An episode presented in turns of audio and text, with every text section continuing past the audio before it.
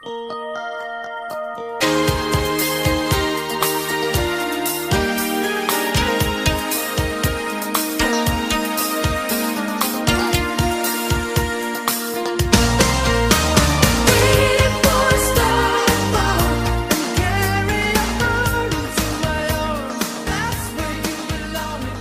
Grapple fans, and welcome to another edition of Let Me Tell You Something. And once more on our 10th episode run. Uh, we like to keep these in blocks of 10 episodes, and we are going to have a little debrief. We have watched 10 matches since the previous one, nine of which coming from New Japan Pro Wrestling. We better get used to that sort of statistic for the rest of this run. Um, and we're going to do a bit more debriefing, chart reallocating, alternate five star discussing and question answering. Yes, it's let me tell you something. I'm your co host, Lorcan Mullen, and with me as always is my co host, Simon Cross. Simon. Have you got your notes ready, your lists prepared, your answers ready to questions, and your opinions for alternative five star matches ready? I well? do. I am locked and loaded. Like last time, we'll do a quick rundown of our previous top 10 lists and the mutual top 5 so you'll get an idea of how many changes we're going to make along the way. Simon, do you want to recite your top 10 or do you want me to do it for you? Uh, no, I've got it. I've got it. I've got okay. it. Okay, okay. So, strong, independent eight... co-host who don't need no man. Mm-hmm. Simon podcast rarely passed the Bechdel test of our podcast, which is do does Simon get to speak two sentences that aren't interrupted by Lorcan? well, you know. Uh, debriefs are always usually. Simon, continue on with what you were doing. Amazing. right. As things stood after 80 matches, my top 10 was as follows. In at number 10, it was Bret Hart versus Stone Cold Steve Austin, WrestleMania 13. In at number 9, I'm, I'm not going to keep doing that. No, don't keep going with that. Uh, Mitsuharu Misawa versus Kenta Kobashi in uh, Noah for the GHC World title. 1st of March 2003. That took place mm-hmm. on. At number 8 was a new entry Tanahashi, Hiroshi, Hiroshi, Tana, Hiroshi Tanahashi. I've Hiroshi that. Tanahashi. There you go. Should have backed myself. Versus Kazuchika Okada. Oh, you got that in one. Well, he's there so many times recently. Yeah, I suppose you've got to get used to it after a while. Yeah. Uh, I have that down as 7th of April 2013. Mm-hmm. Then, in at number seven was Ric Flair versus Ricky the Dragon Steamboat, their third outing. The two out of three falls match at Clash of the Champions 6. That's so the, the second of the known trilogy, but the third in the four matches that we covered. Yes. Uh, in at number six was Kenta Kobashi, him again, and his mate Kikuchi, who can I always forget his first name. Sorry. Tsuyoshi. Thank you versus Doug Furnas and Dan Kroffat, the Can Am Express. Um, it's the only one with Furnas and Kroffat in if you want to look through our lists. And at number five was the fourth, or the third if you follow the classic trilogy, of Ric Flair versus Ricky the Dragon Steamboat. Their match Wrestle War 89. Yeah. Wrestle War 89. Number four was now I can never remember which one I always muck the date up on. Here we go. Let's see if you do it right this time. Mitsuharu Misawa and Kenta Kobashi against Toshiaki Kawada and Akira Taue. 3rd of December 1993. Finger guns for all. Powering First through Lorcan. in about seven attempts there for Simon to get that right. Powering through the slow clap. In at number three was Mitsuharu Misawa and Kenta Kobashi taking on Toshiaki Kawada and Akira Taue. This time, 9th of June 1995. Uh, in at number two, a former number one for my good self, uh, was Jumbo Tsuruta and his team of Akira Tari and Akira Taue and Masanobu Fuchi, taking on uh, Mitsuharu Misawa with Toshiaki Kawada and Kenta Kobashi, the second time out of the three in our list, if you want a date for that one, it was the 2nd of April 1991. He always provides that for me. Like the gentleman he is. At number one, I have Mitsuharu Misawa. He's good, this bloke. Taking on Toshiaki Kawada. 3rd of June 1994. The first match, despite what other people say, and I'll come to this at some point, Yes. the first six star match that Dave gave. My ratings were at number 10, I had Shawn Michaels against Razor Ramon at WrestleMania 10's ladder match. Number 9 was Mitsuharu Misawa teaming up with his protege, his Padawan, Jun Akiyama, to take on Toshiaki Kawada and Akira Taue on the 6th of December 1996. Best of the World Rest Real World Strongest Tag League, whatever that was called, final. Number eight, I had the Clash of the Champions two out of three falls match. Simon's number seven was my number eight, and that was Ric Flair and Ricky Steamboats.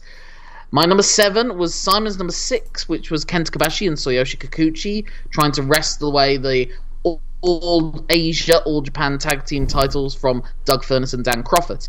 My number six is Simon's number two, the Super Generation army of Misawa, Kawada, and Kobashi facing Tsuruta's army of Tsuruta, Taue, and Fuchi on the 2nd of April 1991. My number five was Mitsuharu Misawa and Kent Kobashi clashing for the Triple Crown Championship on the 31st of January 1998. At number four, I have Simon's number 10. It's Bret Hart, it's Steve Austin, it's the I Quit match at WrestleMania 13 that maybe kick-started the biggest era of, hottest era of WWF's history. At number three, I have Simon's number three as well. No, it's Simon's number three as well. Yes, it's Misawa and Kobashi against the Holy Demon Army of Toshiaki Kawada and Akira Taue on the 9th of June 1995. My number two is Simon's number five. It's Ric Flair. It's Ricky Steamboat. There's judges at ringside. It's the end of their epic series of matches, trilogy, quadrilogy, whatever you want to call it, at WrestleWar 89. And at number one, it's a mutual number one. It's Misawa. It's Kawada. It's the 3rd of June, 1994, and it's for the Triple Crown Championship, and it is the original six star match. So when we put these things together, Simon, this was what we came up with. It was at number five in our mutual list Bret Hart against Steve Austin, the I Quit match at WrestleMania 13. Number four is the six man tag team match Jumbo Tsuruta, Akira Taue, and Masanobu Fuchi trying to fight back those young whippersnappers of Misawa, Kawada, and Kobashi. Our uh, mutual number three was the number three on this list. That's Misawa and Kobashi against Kawada and Taue. Our number two was the original number one of our mutuals list, which is Ric Flair against Ricky Steamboat at WrestleWar 89. And at number one was the one that dislodged it from that position on the fifth debrief list. That's Misawa Kawada wrestling for the AJPW Triple Crown Championship on the 3rd of June 1994. So, we watched another 10 matches after that. Nine of them New Japan, one of them not. And I'll just give you a quick rundown of what those 10 matches were. The first one that we covered was a G1 Climax match from 2013 as Katsuyori Shibata and Tomohiro Ishii decided to kick each other and chop each other and punch each other and elbow each other until one of them could stand and the other one could not. That was on the 4th of August 2013. Our second match that we watched on the series was Katsuyori Shibata then taking on his old, uh, young, new Three Musketeers counterpart that he abandoned, as as it were, for seven years before returning.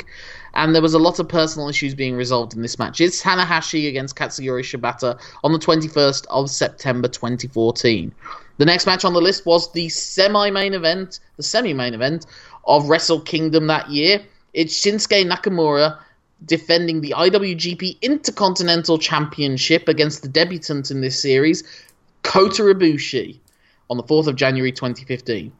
The next match only took place a mere month later and was for the vacant Never Openweight Championship as Tomohiro Ishii took on Hon Mania and tried to prevent it from running wild hmm. as represented by Tomoaki Honma, making his one and only appearance on this list. At num and the fifth match of the series, the final match between these eternal fourth generation rivals, as Hiroshi Tanahashi and Shinsuke Nakamura faced off one last time, although they didn't know it at the time, to decide who would win the 25th annual event of the G1 Climax. Tanahashi would win that match and go on to face Kazuchika Okada in our next five star match at Wrestle Kingdom on the 4th of January 2016. Kazuchika Okada was defending the IWGP Heavyweight title, but he was challenging for something much more than that the true ace position of New Japan. Our next match in the series was Kazuchika Okada wrestling in the G1 Climax eight months later against his Chaos stablemate in a rare match involving him and Tomohiro Ishii, the Stone Pitbull. Then we were followed by the semi final, essentially, of the G1 Climax that year, as the leaders of the two top heel factions of New Japan squared off as the Bullet Club's leader, Kenny Omega, faced off against the leader of Los Ingobernables de Japón, Tetsuya Naito. It's our only non New Japan match next on the list, the ninth match of this run, as we're in PWG and blink and you'll miss about five spots.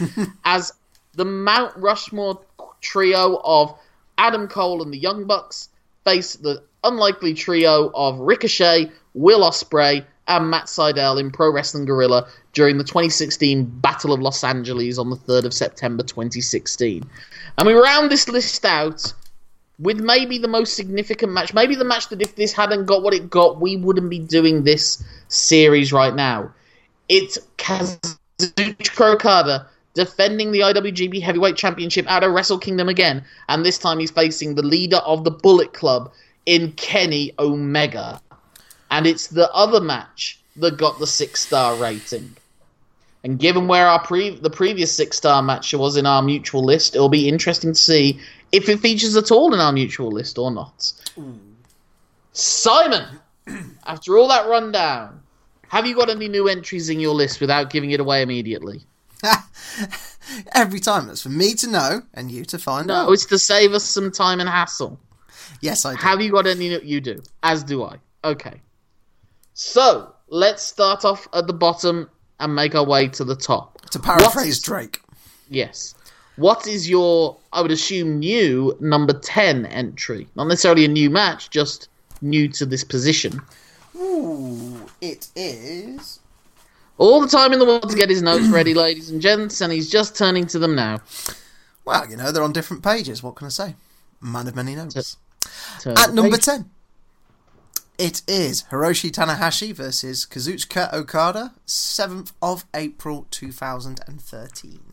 your previous number eight, which means that we would assume, unless you've made some unusual jiggery pokery after the fact, that Bret Hart versus Steve Austin and Misawa against Kobashi for the GHC title have been removed from your list. Eliminated. Yes, yes, they are. Hmm.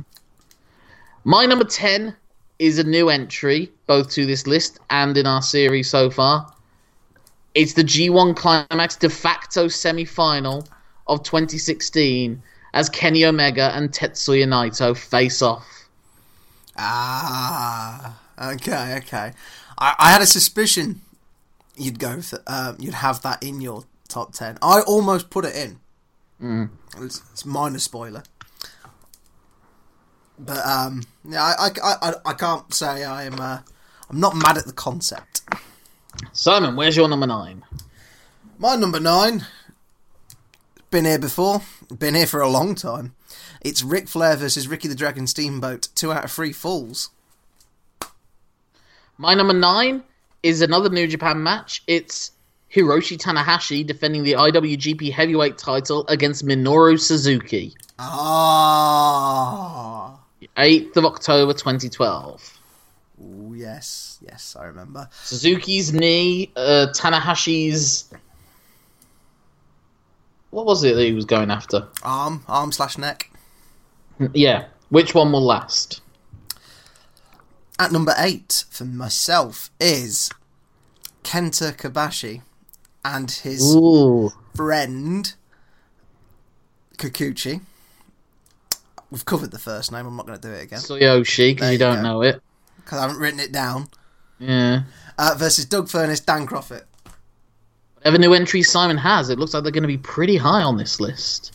My number eight is also your number eight. It's Kobashi, it's Kikuchi, it's Furnas, it's Crawford. Oh, same Z's. Friends! Wrestling friends! Oh, same match in the same position. Uh, sorry about that, everyone. At number seven is Ric Flair versus Ricky the Dragon Wow. Steamboat. The higher we're going, the more exciting it is. Where are these two new matches going to go? Oh. My number seven is Jumbo Tsuruta and Akira Taue and Masanobu Fuchi facing off against Misawa, Kawada, and Kobashi on the 2nd of April 1991.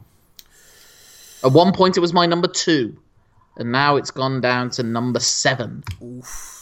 Will it last the whole run? We'll have to wait and see. My number six, Mitsuharu Misawa and Kenta Kobashi taking on the Holy Demon Army of Toshiaki Kawada and Akira Taue, 12th, no, 12th of March 1995.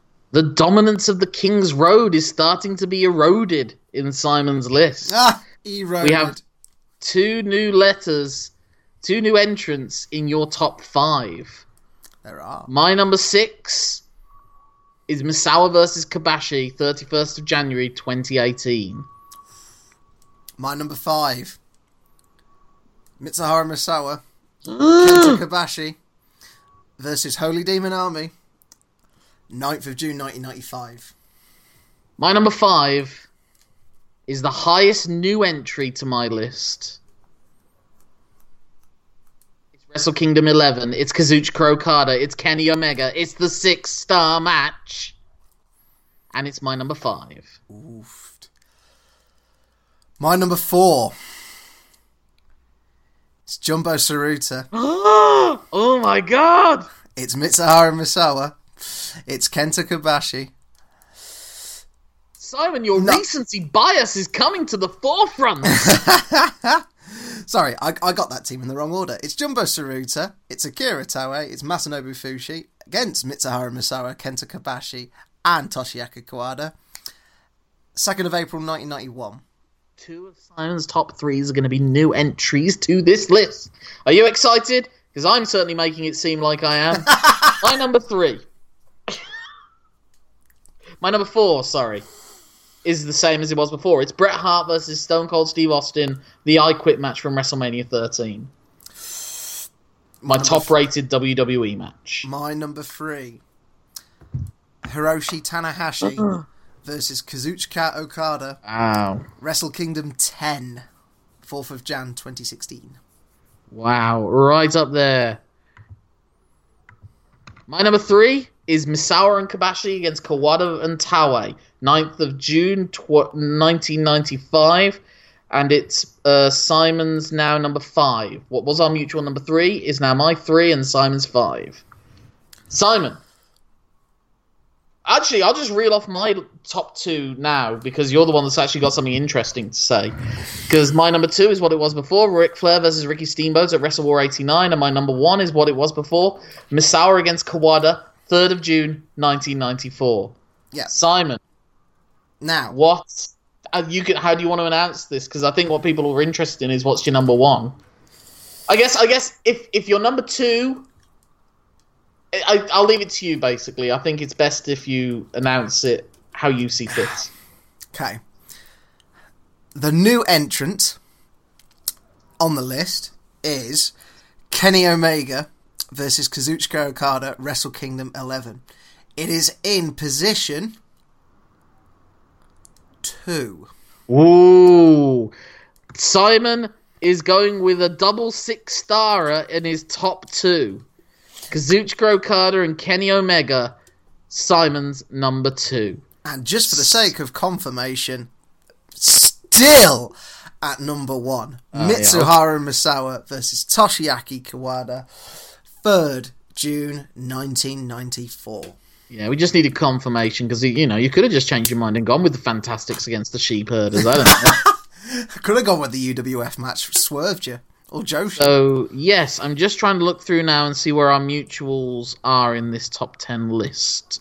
Uh, still Ric Flair and Ricky Steamboat from Wrestle. Uh, is it? No, it's not because I've knocked that off my list.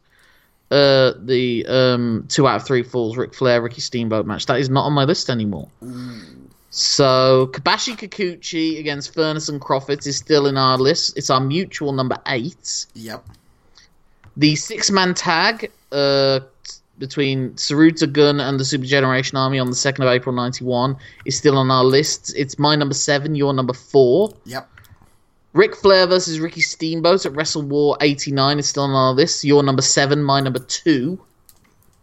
Uh, Misawa Kawada, uh, Misawa Kobashi Kawada Taue on the 9th of June 95 is still on our list. It's now your number five and my number three.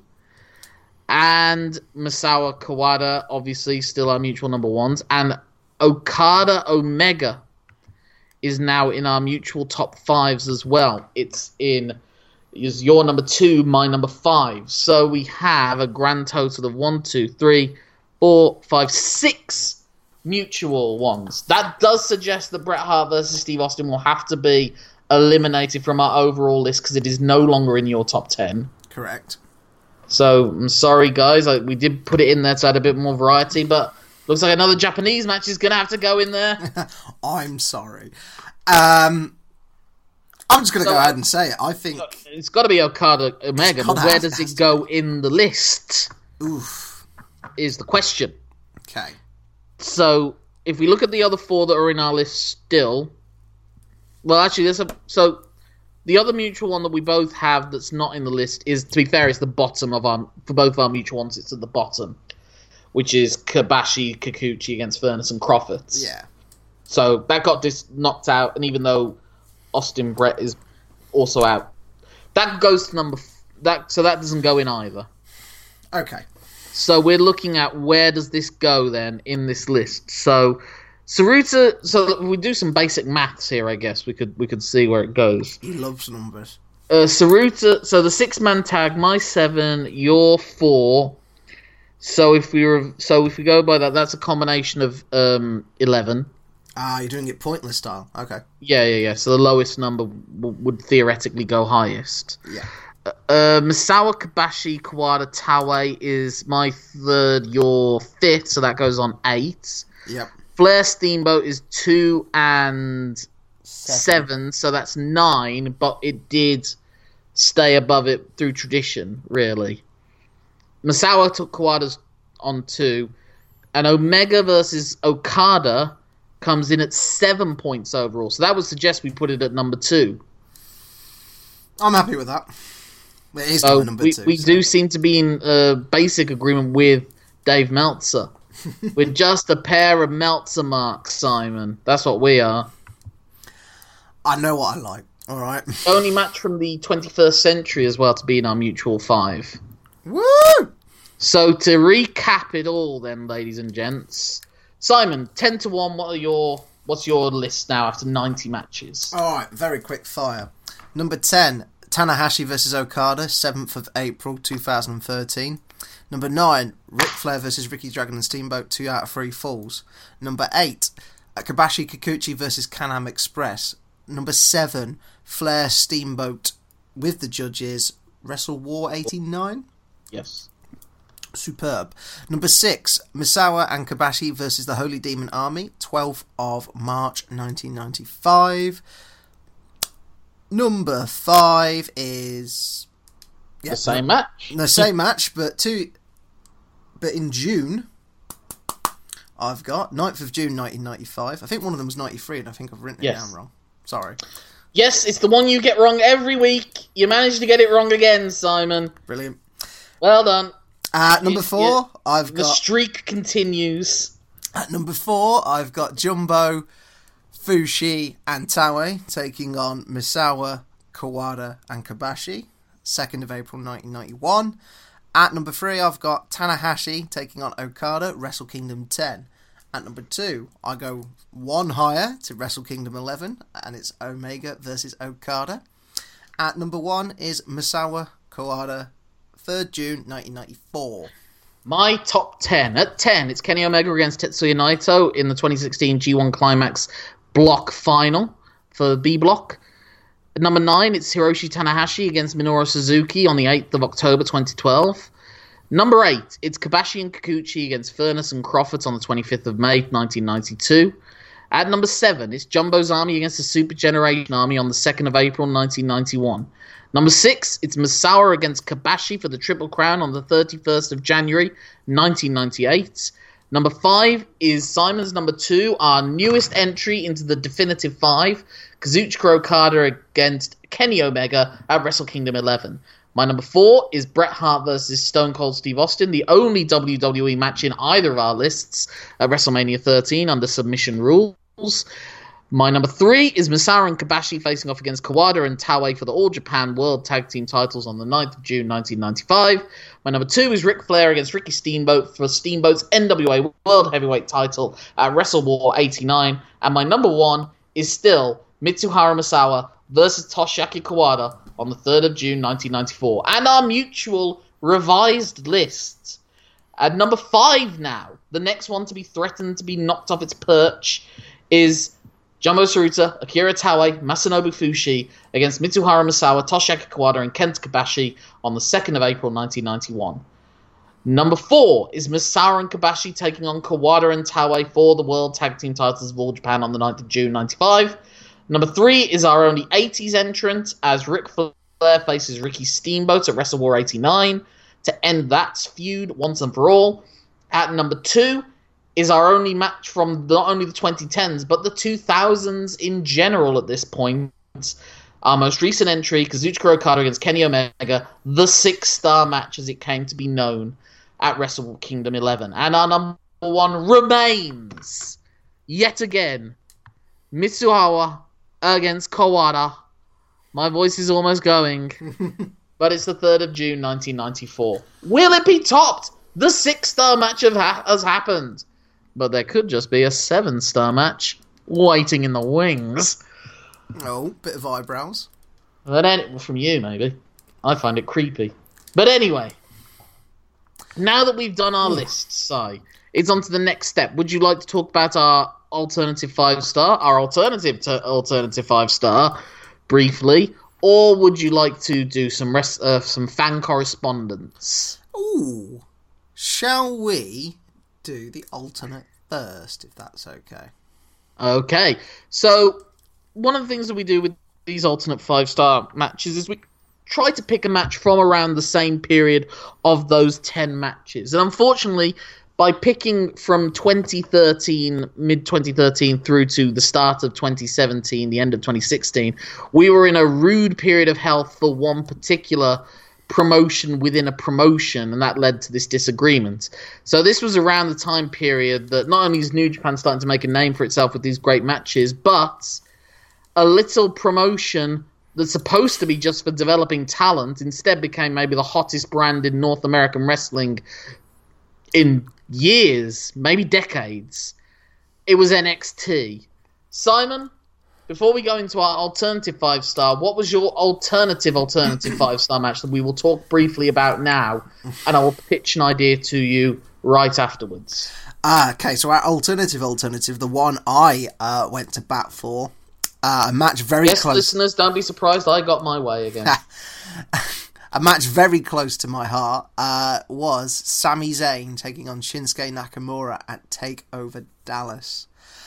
So many reasons for it. Um, it's a great pass the torch. It's a great battle between two like active competitors. The way they just the styles mesh, and there's just a great energy throughout. Main reason, well, not the main reason. One of the big reasons it resonates so me is because I was in the crowd. I I drank that in live, and it's just it is the ba- match I have. It's the best match I've ever seen in the flesh, hands down. So, what was your awareness of Shinsuke Nakamura at that point? Did you even know what he looked like at this point? I knew what he looked like. I'd seen like little bits. Um, obviously, I've seen like clips of his Styles uh, Wrestle Kingdom match. Um, but I was intrigued. Like there was a, there was still a great unknown because this was before we'd started this project. Before I'd started to broaden my horizons. Um, I think we might have started. Let me tell you something at this point. yeah, but I'm in this specific. Yeah, project. yeah, This this is the one that project. opened up the doors a lot more. yeah.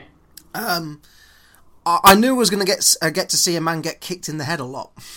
Mm. I was not disappointed.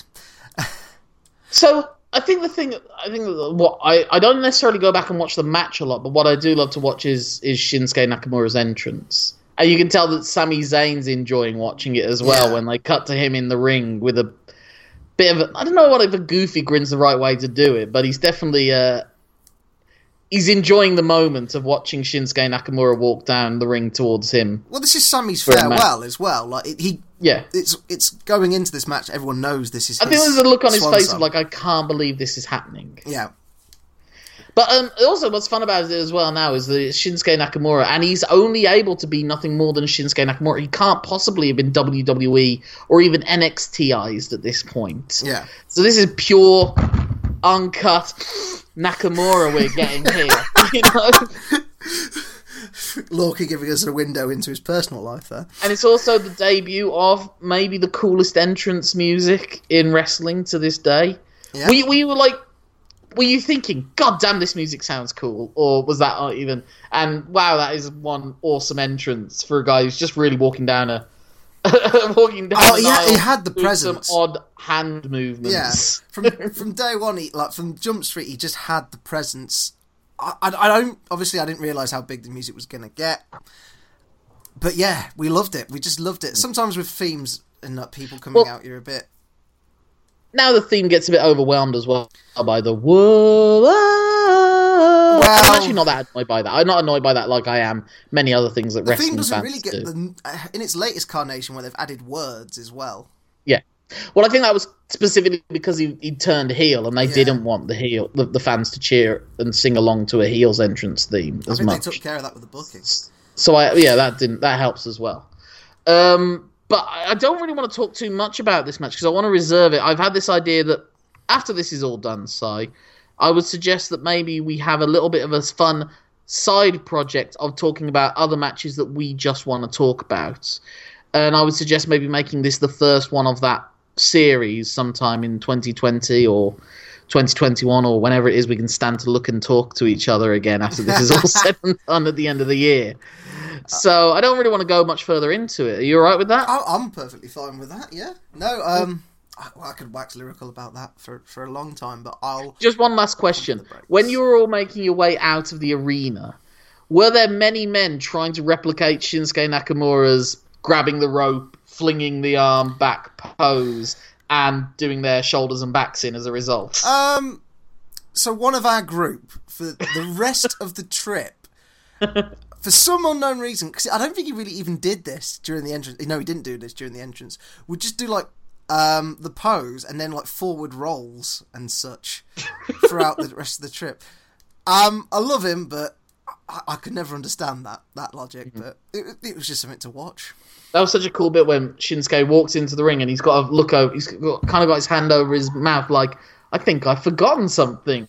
Oh yes, and then he does that pose, and just you hear a whole bunch of wrestling nerds basically orgasming in their seats at that moment.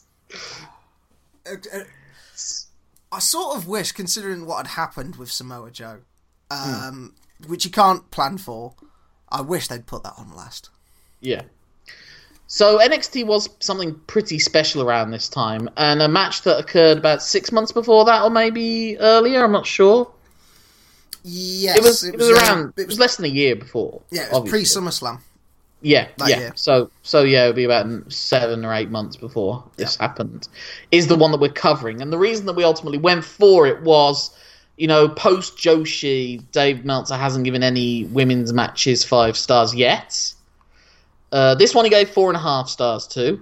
He gave the match involving the two people that came out to celebrate this afterwards four and three quarter stars.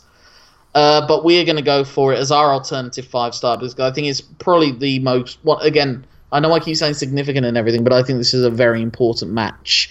In, I, I think if this match doesn't happen and is not received the way it's received, I don't know that you get Becky Lynch uh, against Ronda Rousey against Charlotte Flair at the main event of WrestleMania 35. This is the sort of the first brick in the getting women's wrestling into the mainstream. It's not the first brick, but it's the first big brick, I would Alright, say. Because the block. Divas Revolution was already happening at this point. Stephanie McMahon had opened those doors. oh, you mean when Stephanie McMahon invented women's wrestling? Trademark Stephanie McMahon. Yes. Um, I don't want to. That's a bit of a laugh. I think sometimes Stephanie has too much stick, and I don't want to go on about that for now.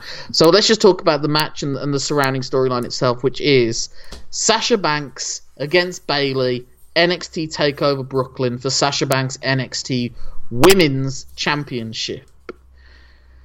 And this is just one of the best stories and character stories that WWE has genuinely ever done.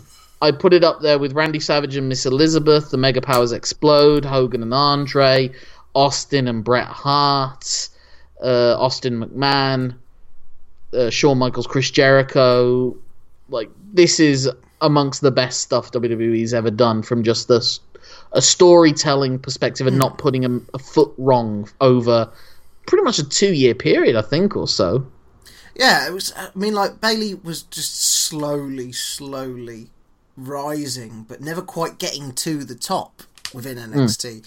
Um, the four horsewomen had like become the public had become aware. The wrestling public, I should say, had become aware of them at this point. Well, have they become aware of them as the Four Horsewomen? Because after the Kliq, this is the most famous non-faction faction in wrestling history, maybe. yeah, Because they never were a group on screen.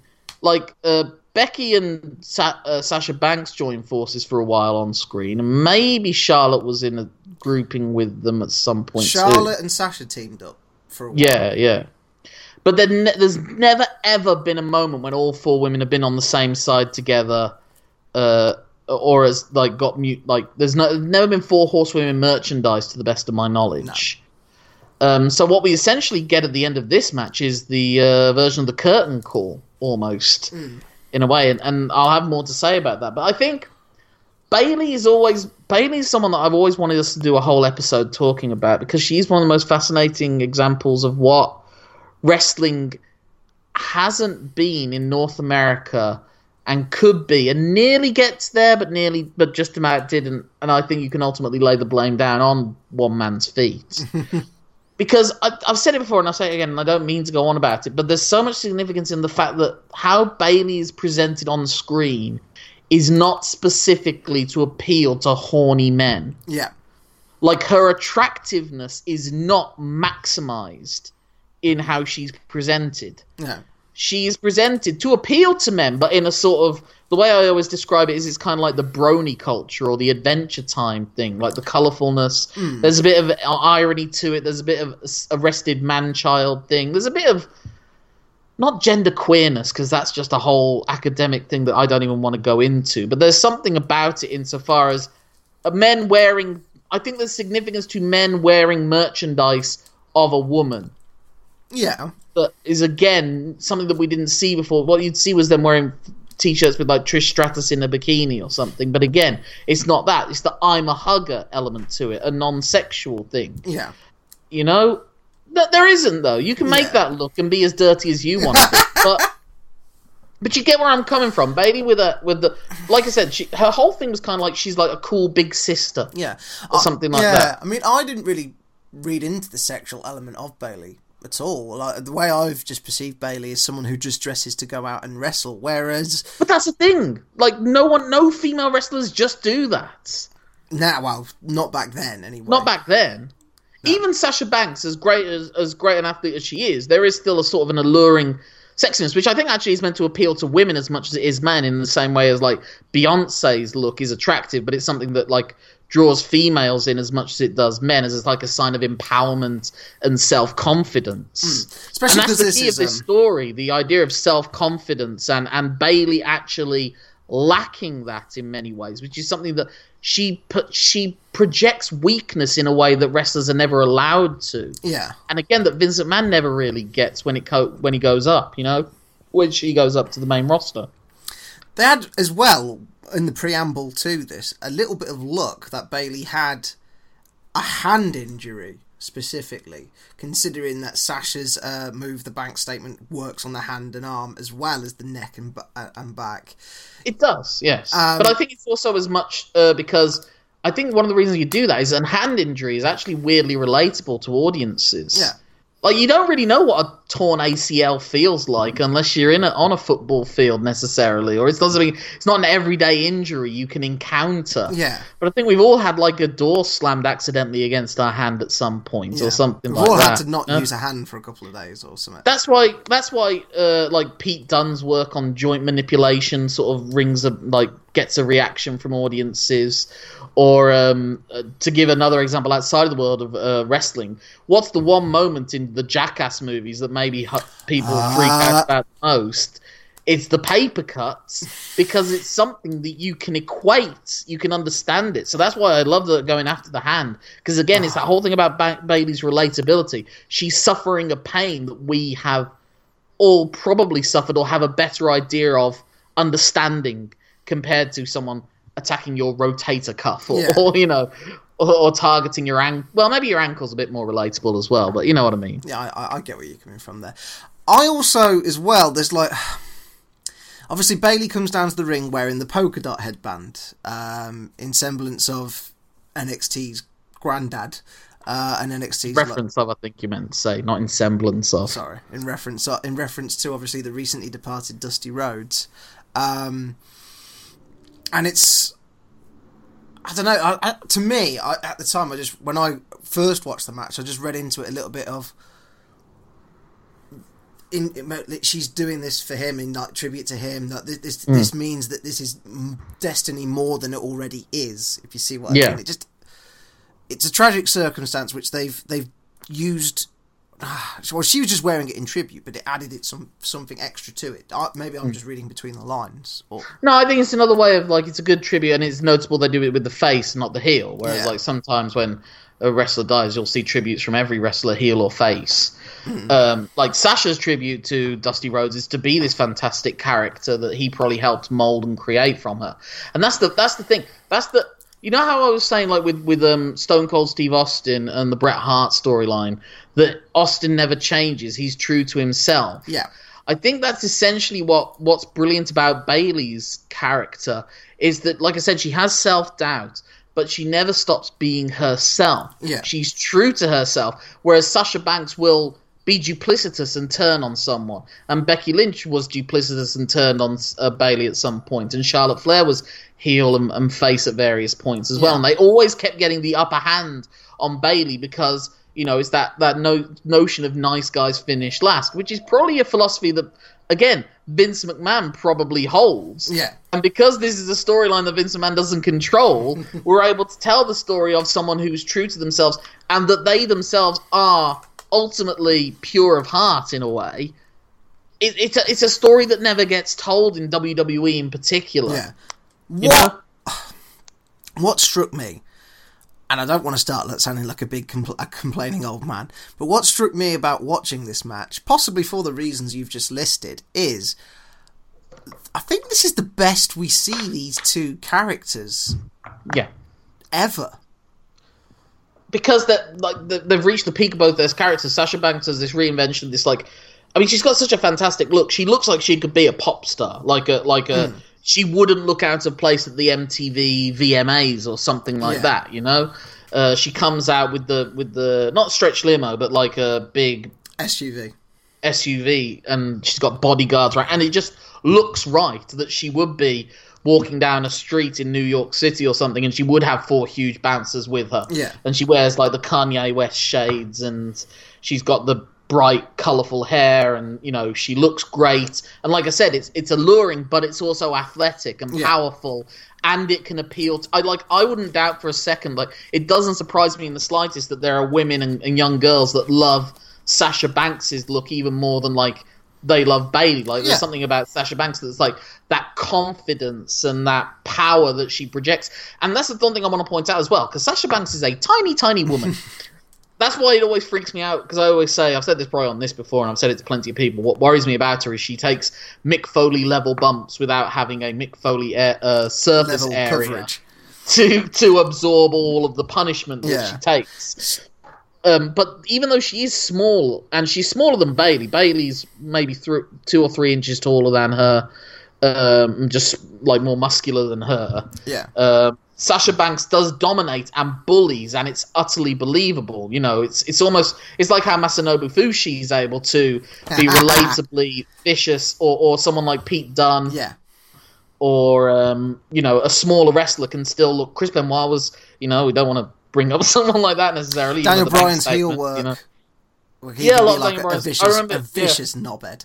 Yeah, my favorite Daniel Bryan in ring heel work in WWE, and this could be one we could actually do for the like just talking about matches, random matches, is the uh, Sheamus match that follows the uh, seven second, nine seconds match they had uh, at the WrestleMania. They had a two out of three falls match, I think, at the next show, and Daniel Bryan's just amazing in that match. Oh god, it's beautiful. Um, And I don't doubt that Sasha probably studied stuff like that in for Yeah. this match. You know, she's relentless in her attacks, and she just has that sense of like she's affronted that Bayley thinks she can take her on.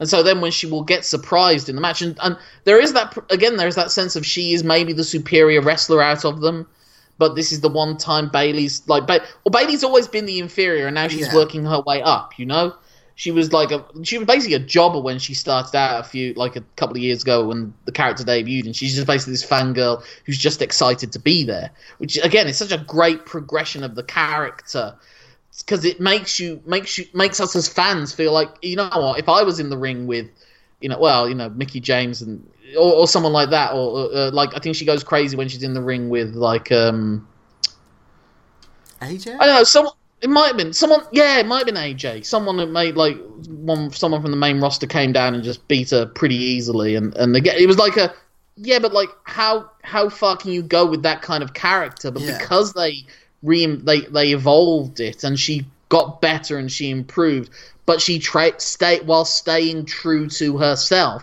she just got a bit more of an edge. She was you know she there's moments where she's doing big moves on Sasha and she's not she's fighting back and she's not going to be bullied anymore Yeah. which is what she was in the previous months and years you know It's a great moment, uh, a microcosm for that when uh, Sasha's got her down in the corner and she's just like absolutely trash talking her, and Bailey's just had enough. Um, and this is one thing they sort of took away from on the main roster. They tried, they, they, they sort of made it too child friendly. You know what I mean? Uh, Um, so there was a, the famous moment in the Alexa Bliss feud where she just wouldn't use the kendo stick on Alexa Bliss. yeah yeah Like this Bayley doesn't You have that problem. Yeah, you could have done that storyline eventually of her like like being too nice or self doubt, but they didn't give it a payoff. Ultimately, Alexa Bliss won, and, and she never got her comeuppance. Yeah. Um, I know a lot of people got very angry at that and thought that the Bayley character was dead at that point, and she wasn't dead, but she was just like I had that look. Like, I had that sense, and I think I was saying it at the time. If they did it right, Bayley can be the baby face that they always thought John Cena was going to be. And Bayley and Sasha Banks was the match that I thought this. If you do this right, if you basically retell this story in the in the main roster, this could be a female match that could main event WrestleMania. Yeah. I, And asked- ultimately I, wasn't those two, but you know, you never know. I Down the line, maybe they could a still do slight variant of that question uh, a couple of days after, uh, the day after WrestleMania 32. I asked Jim Ross that exact question.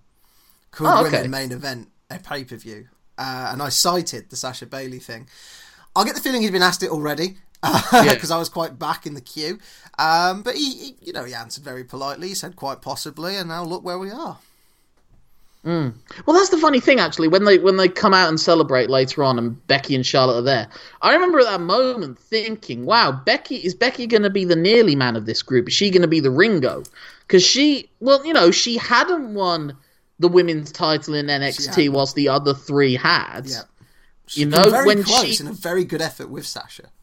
Yeah, when she joined the, the roster, it was obvious that Charlotte was seen as the top star out of the three of them, and Becky was put in the group with her and Paige. And then I remember when Paige broke the group up, uh, before she said something about Charlotte's dead brother, and you forgot all about whatever else they were talking about.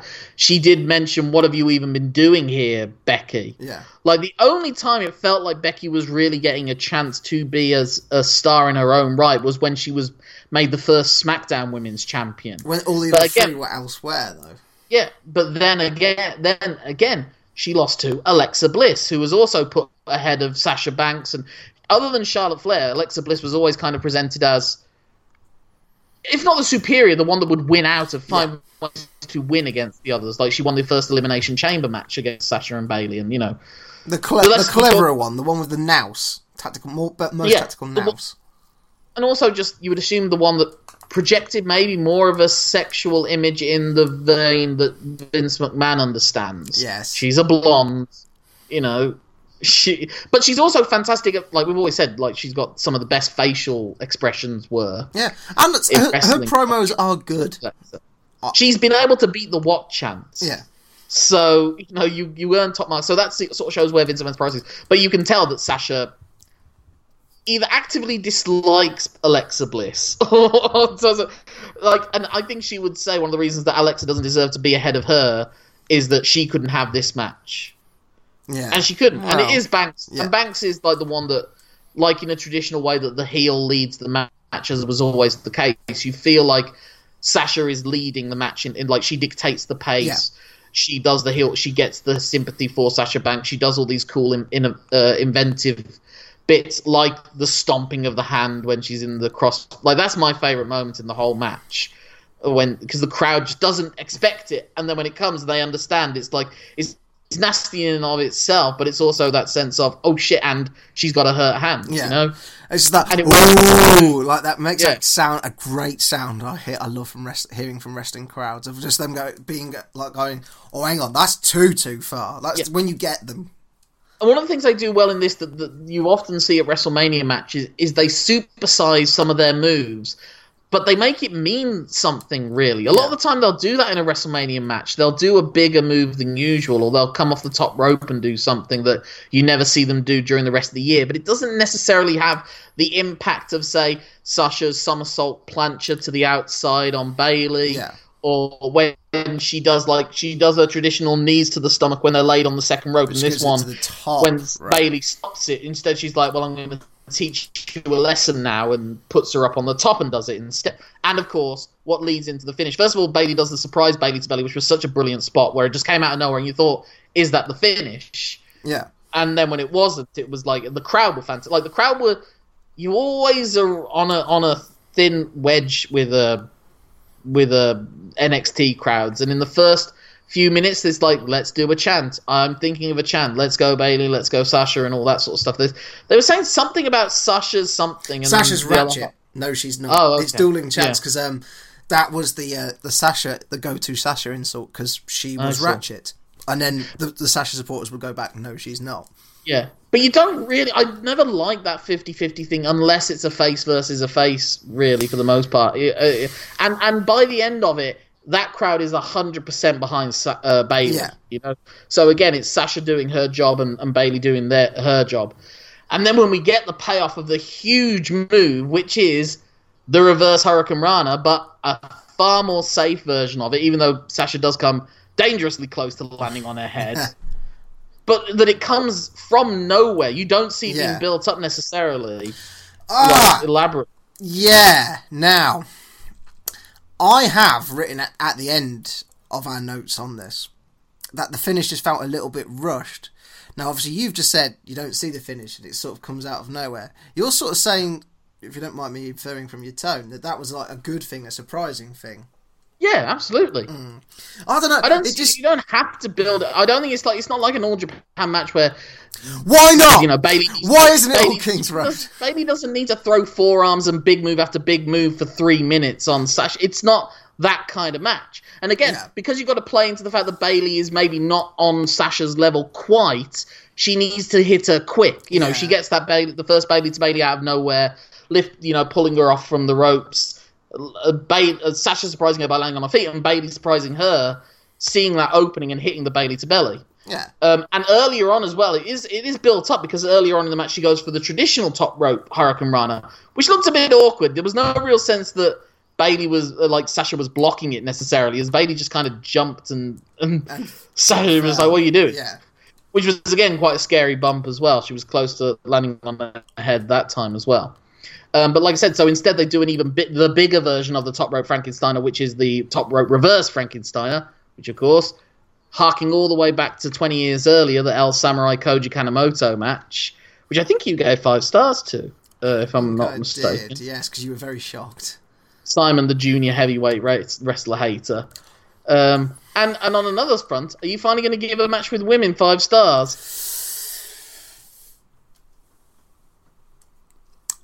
Now, this is unusual compared to a lot of other matches we've watched in this list because obviously I've seen this before quite a few times. So um, I'm going to have to go back into my mental archives because I try and view it with fresh eyes. If you see what I mean. I think at the time when I first saw it, I think I would have gone along with that uh, mentality. I think I saw this live uh, as it went out. Um, so yes, I'm going to go with what uh, me. How long ago was it now? Five, four, nearly four, four and a bit years ago would have done. And I'd say I'm going to say it is five stars. This is basically everything that I want North American wrestling to be. You know, uh, a great In a dark arena in long-term- Brooklyn. a long-term storyline, a rabid crowd, a, a, a, a, an ideology that I don't find reprehensible. You know, actually some positivity without having to brag about it so much, and just. Uh, uh, I wouldn't be ashamed to sh- like if I was if I was in a relationship and uh, a woman who had maybe certain um, biases about wrestling, I would show them. I'd try to find a way to show them the Bayley storyline from start to finish and end with this. Yeah. Ooh, I think that could get them into it. Yeah. Uh, I would take it a little bit further, purely because yeah, purely because Purely for the Izzy. no, no, no. Although the easy bit is great. the pre-match video package for their Iron Woman match is one of the best video packages ever produced Mm. in wrestling, and I will fight anyone who disagrees. Well, then we've uh, talked a lot about that. I, again, this is a match I wouldn't mind going back and doing a full episode about on our on our future series, whatever we end up calling that. But anyway, we've got only one thing left to do at this point, isn't it, Simon? And that's answer any listener mail we might have had. a question or two might have floated. Question: Tell me what you think about me. don't don't tell me what you think about me, Simon. I don't want to know. I you caught me cold there. I was not expecting that. Oh hmm. lord. Okay, so the question comes. It co- it kind of comes from it's it's it's an obvious uh, question when you think about what the ten matches we've just reviewed. Mm. Nine of them are from New Japan, obviously, as we know. Um, so, what did? So off the back of this, and we culminate on match 90 with the six star match. And you've already sort of alluded to this, so you've sort of maybe have already answered the question in part. New Japan is now in a place it in a whole new place. It, it's going outside of Japan. It's going into America. It's just recently held an event in London. Mm. How did New Japan do this? Is the question basically? How did New Japan punch through to the next level? Was it just that match? Was it what was it? Was it having the right That, people the right that time? match was obviously a factor. I think that match must have been a factor because so many people talk about it. Like people who aren't into wrestling are aware of the six star rating. You know, if you have a friend that's into wrestling, there's a decent chance they they're aware of the notion of six star matches and, and so on and so forth. My friends certainly are. Um, I think it's just a combination of things. The New Japan product is the best product in the world right now. They tell the best stories, the simplest stories. They have the best matches. They have a fantastic presentation. Their filming style is frankly better than the WWE's. Not necessarily their production values, but they're just their simplistic how to film a wrestling match and make these guys look good in a wrestling match. It's better than anyone else. Hmm. Um, and it's a shrinking internet world. They've obviously made themselves more about like we were able to watch that Wrestle Kingdom match with English commentary, and it didn't have to have Matt Striker in it either. So that made it a lot better. better than no comment. Well, actually, no commentary is better than Matt Striker in your eyes. Um, I think part of it.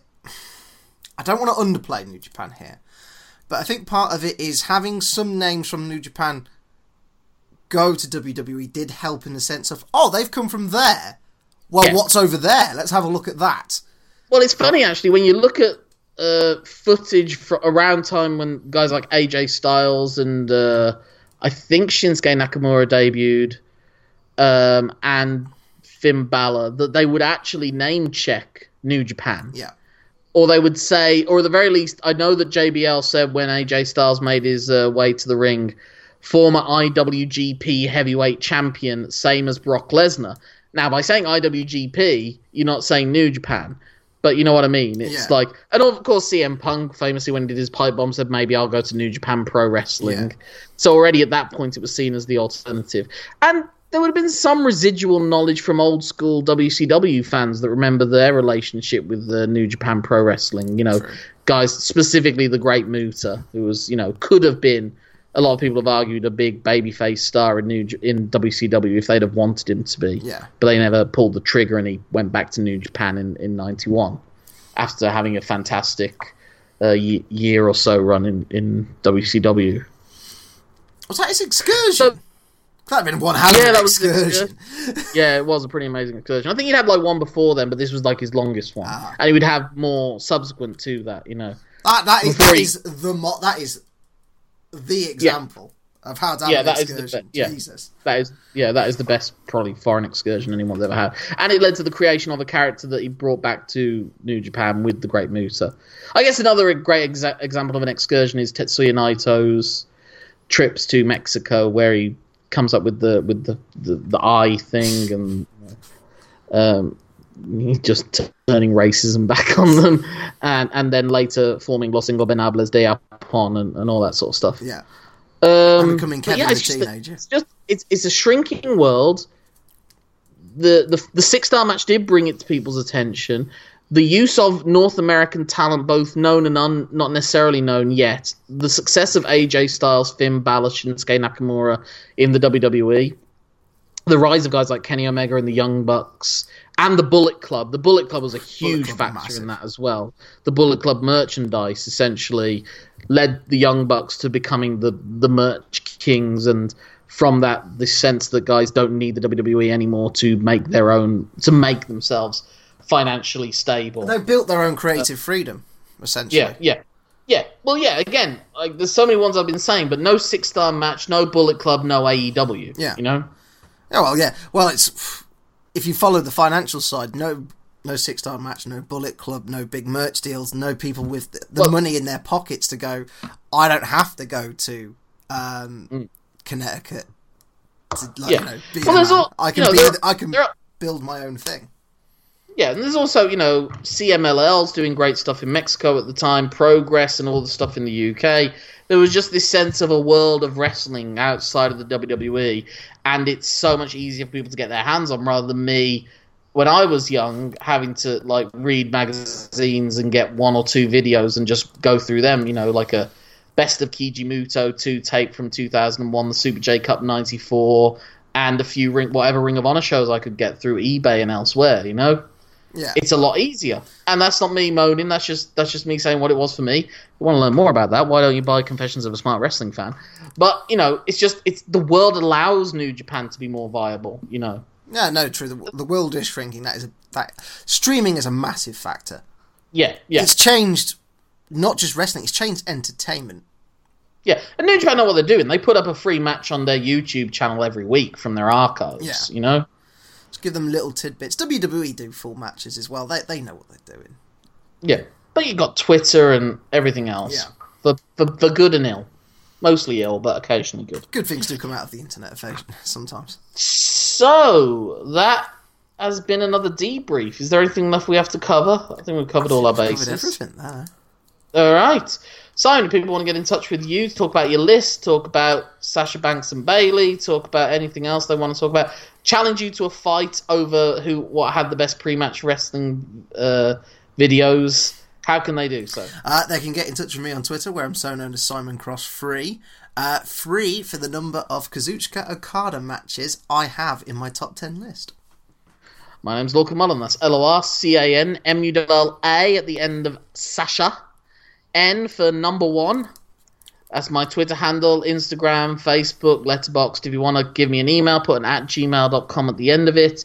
Our podcast uh, email address is bowob is uh, lmtyspod at gmail.com. The podcast that I also do about bad wrestling, bad British movies, one of them may be about wrestling in the future, is Best of Worst of British or Bowob. Search for that in your search in your social medias as well. Um, lmtyspod at gmail.com. LMTYS is our Twitter handle, and we have a Facebook page as well. MTYS Pod is our Twitter handle. yeah, I said that. You said MTYS. Well, I said LMTYS pod at some point. Anyway, Uh, what's our next match, Simon? As we go back to another long round of New Japan matches, this time we will cover eight New Japan matches for our next ten and two PWG matches. Oh, bit of variety. Before our and and of course at that point we will reach our hundredth five star match. We'll do the thing that Joe Root fails to do so many times for England: get to a ton. And also, of course, this is significant as well. This is all of 2017. We're going to cover a calendar year now, basically, because our 90th match was the 4th of January 2017. Our 100th match will be the 4th of January 2018. Those six stars broke the bank and broke the brain. Simon, what's the first one that we're covering? So, it's two returning people to our list. It's Tetsuya Naito taking on for the first time in New Japan, but not the first time on our list, the unbreakable Michael Elgin. Taking The place IWGP, on sorry, taking place on the 11th of February 2017.